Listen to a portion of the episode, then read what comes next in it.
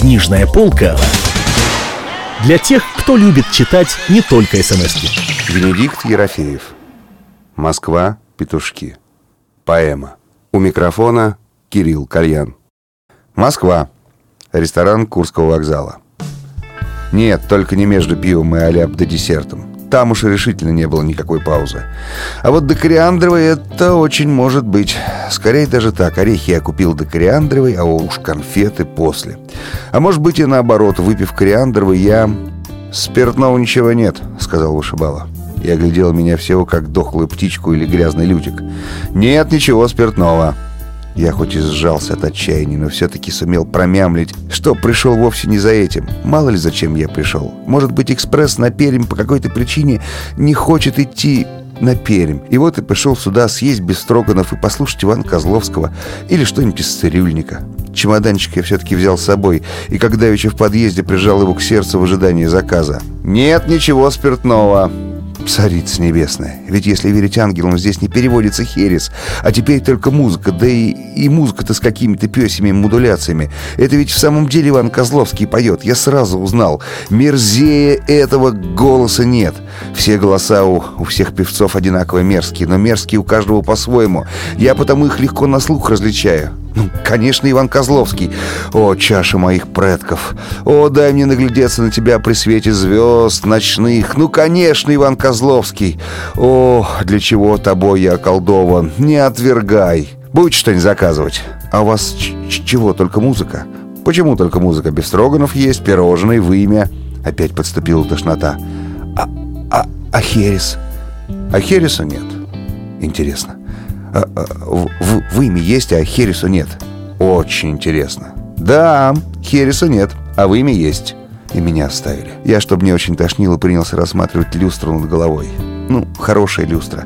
Ну уж слишком тяжелая. Если она сейчас сорвется и упадет кому-нибудь на голову, будет страшно и больно. Да нет, наверное, даже не больно. Пока она срывается и летит, ты сидишь, ничего не подозревая, пьешь, например, херес. А как она до тебя долетела, так тебя уж и нет в живых. Тяжелая эта мысль. Ты сидишь, а на тебя сверху люстра. Очень тяжелая мысль. Да нет, почему тяжелая, подумал я. Если ты, положим, пьешь херес, если ты сидишь с перепою и еще не успел похмелиться, а хересу тебе не дают, и тут тебе на голову люстра, вот это уже тяжело. Гнетущая эта мысль. Мысль, которая не всякому под силу. Особенно с перепою. А ты бы согласился, если бы тебе предложили такое. Мы, мол, принесем тебе сейчас восемьсот граммов хереса, а за это у тебя над головой отцепим люстру. Ну как, надумали? Будете брать что-нибудь? Хересу, пожалуйста, восемьсот граммов. Да ты уж хорош, как видно. Сказано тебе русским языком. Нет у нас хереса. Ну, я подожду, когда будет.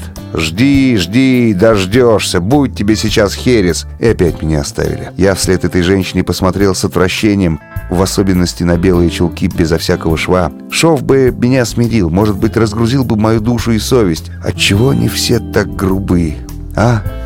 И грубы-то, ведь подчеркнуто грубы в те самые мгновения, когда нельзя быть грубым, когда у человека с похмелья все нервы на выпуск, когда он малодушен и тих. Но почему так?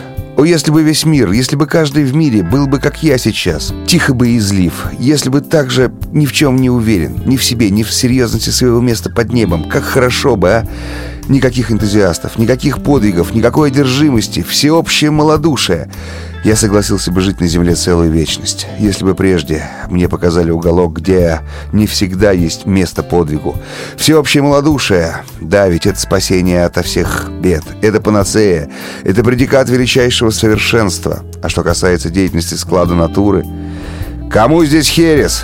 Надо мной две женщины, один мужчина, все трое в белом. Я поднял глаза на них. О, сколько должно быть в моих глазах сейчас всякого безобразия и смутности. Я это понял по ним, по их глазам, потому что в их глазах отразилась эта смутность и это безобразие. Я сник и растерял душу. Да ведь я почти не прошу. Ну и пусть что хереса нет, я подожду, я так. Это как, то есть так? Чего это вы подождете? Да, да почти ничего. Я просто еду в Петушки к любимой девушке. Ха-ха, к любимой девушке. Гостинцев купил. Они, палачи, ждали, что я еще скажу. Я ведь из Сибири, я сирота. Я просто, чтобы не так тошнило. Хереса хочу. Зря я опять про этот херес, зря. Он их сразу взорвал. Все трое подхватили меня под руки и через весь зал. О, боль такого позора! Через весь зал провели меня и вытолкнули на воздух. Следом за мной чемоданчик с гостиницами. Тоже вытолкнули. Опять на воздух. О, пустопорожность! О, звериный оскал бытия!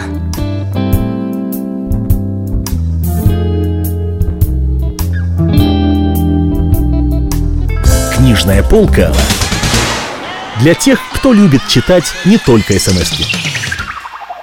Москва. К поезду через магазин.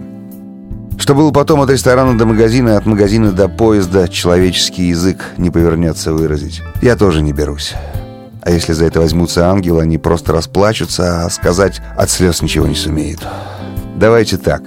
Давайте почтим минуты молчания два этих смертных часа.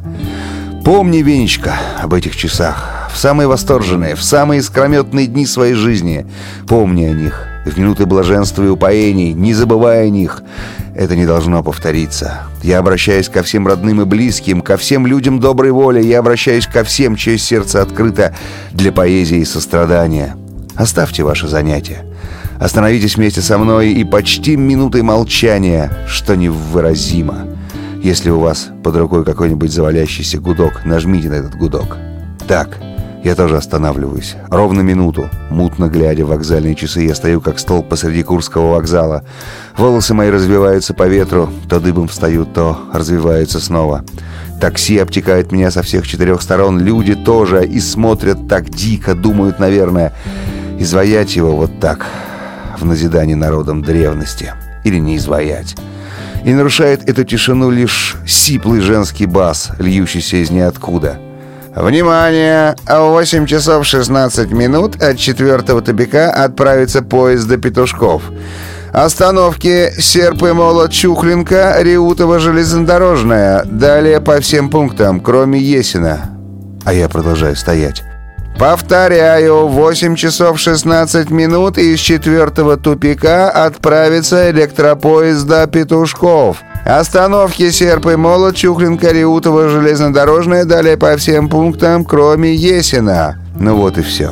Минута истекла. Теперь вы все, конечно, набрасываетесь на меня с вопросами. Ведь ты из магазина, Венечка. Да, говорю я вам, из магазина. А сам продолжаю идти в направлении перрона, склонив голову влево. Твой чемоданчик теперь тяжелый, а в сердце поет свирель, ведь правда? Ну, это как сказать. Говорю я, склонив голову вправо. Чемоданчик точно очень тяжелый, а насчет свирели говорить еще рано. Так что же, Венечка, что же ты все-таки купил? Нам страшно интересно.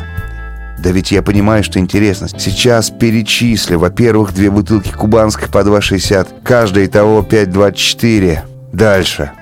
Две четвертинки российской по рубль шестьдесят четыре плюс три двадцать восемь.